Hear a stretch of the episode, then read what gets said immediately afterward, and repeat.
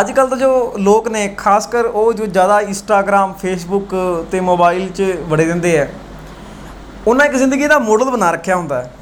ਉਹਦੇ ਵਿੱਚ ਉਹਨਾਂ ਇੱਕ ਬੜੀ ਪਰਫੈਕਟ ਲਾਈਫ ਇਮੇਜਿਨ ਕਰਦੇ ਆ, ਸਭ ਕੁਝ ਬੜਾ ਵਧੀਆ ਵਧੀਆ ਇਮੇਜਿਨ ਕਰਦੇ ਆ ਕਿ ਇਦਾਂ ਇਦਾਂ ਇਦਾਂ ਇਦਾਂ ਹੋਣਾ ਚਾਹੀਦਾ ਹੈ, ਹੋਣਾ ਚਾਹੀਦਾ ਹੈ।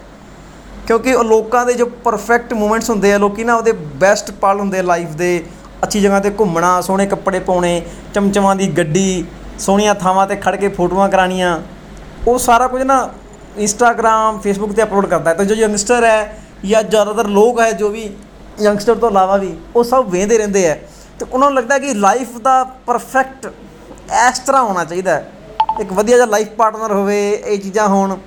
ਜਦੋਂ ਉਹਨੂੰ ਇਹ ਚੀਜ਼ ਨਹੀਂ ਮਿਲਦੀ, ਜਿਵੇਂ ਇਮੇਜਿਨੇਸ਼ਨ ਕਰ ਰੱਖੀ ਹੁੰਦੀ ਹੈ, ਉਦੋਂ ਫਿਰ ਪਰੇਸ਼ਾਨ ਹੋ ਜਾਂਦਾ ਹੈ ਟੈ ਡੇਰੀ ਹੋ ਜਾਂਦਾ ਹੈ।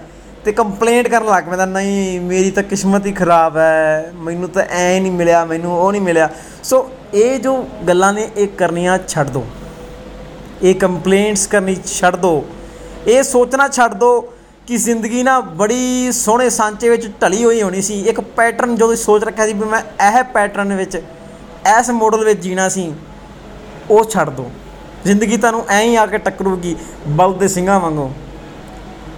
ਤੋ ਸੋ ਜੋ ਤੁਹਾਡੇ ਨਾਲ ਵਾਪਰ ਰਿਹਾ ਹੈ, ਉਹਨੂੰ ਸਮਝੋ ਤੇ ਤੁਸੀਂ ਇੱਕ ਅੰਦਰੋਂ ਤੁਹਾਡੀ ਸੂਝ-ਬੂਝ ਦੇ ਹਿਸਾਬ ਨਾਲ ਜੋ ਤੁਸੀਂ ਫੇਸ ਕਰ ਰਹੇ ਹੋ ਉਹਦਾ ਉਹਦੇ ਤੇ ਐਕਸ਼ਨ ਕਰੋ। ਲਾਈਫ ਨੂੰ ਬੈਟਰ ਬਣਾਉਣ ਵਿੱਚ ਕੋਈ ਬੁਰਾਈ ਨਹੀਂ ਹੈਗੀ। ਬਟ ਇੱਕ ਆਪਦਾ ਕਲਪਿਤ ਮਾਡਲ ਲੈ ਕੇ ਇੱਕ ਆਦਾ ਸੋਚਿਆ ਹੋਇਆ ਸੋ- ਸਮਝਿਆ ਮਾਡਲ ਲੈ ਕੇ ਵੀ ਜ਼ਿੰਦਗੀ ਮੈਂ ਇਹ ਇਹ ਤਰ੍ਹਾਂ ਹੀ ਜੀਣੀ ਹੈ ਉਹ ਗਲਤ ਹੈ। ਸੋ ਤੁਹਾਨੂੰ ਲੱਗਦਾ ਹੈ ਵੀ ਜੇ ਇਹ ਗੱਲਾਂ ਤੁਹਾਡੇ ਕੰਮ ਦੀਆਂ ਹੈਗੀਆਂ ਨੇ ਜਾਂ ਕਿਸੇ ਹੋਰ ਦੋਸਤ ਦੇ ਕੰਮ ਆ ਸਕਦੀਆਂ ਨੇ ਤਾਂ ਇਹਨਾਂ ਨੂੰ ਲਾਈਕ ਕਰੋ ਤੇ ਸ਼ੇਅਰ ਕਰੋ। ਧੰਨਵਾਦ।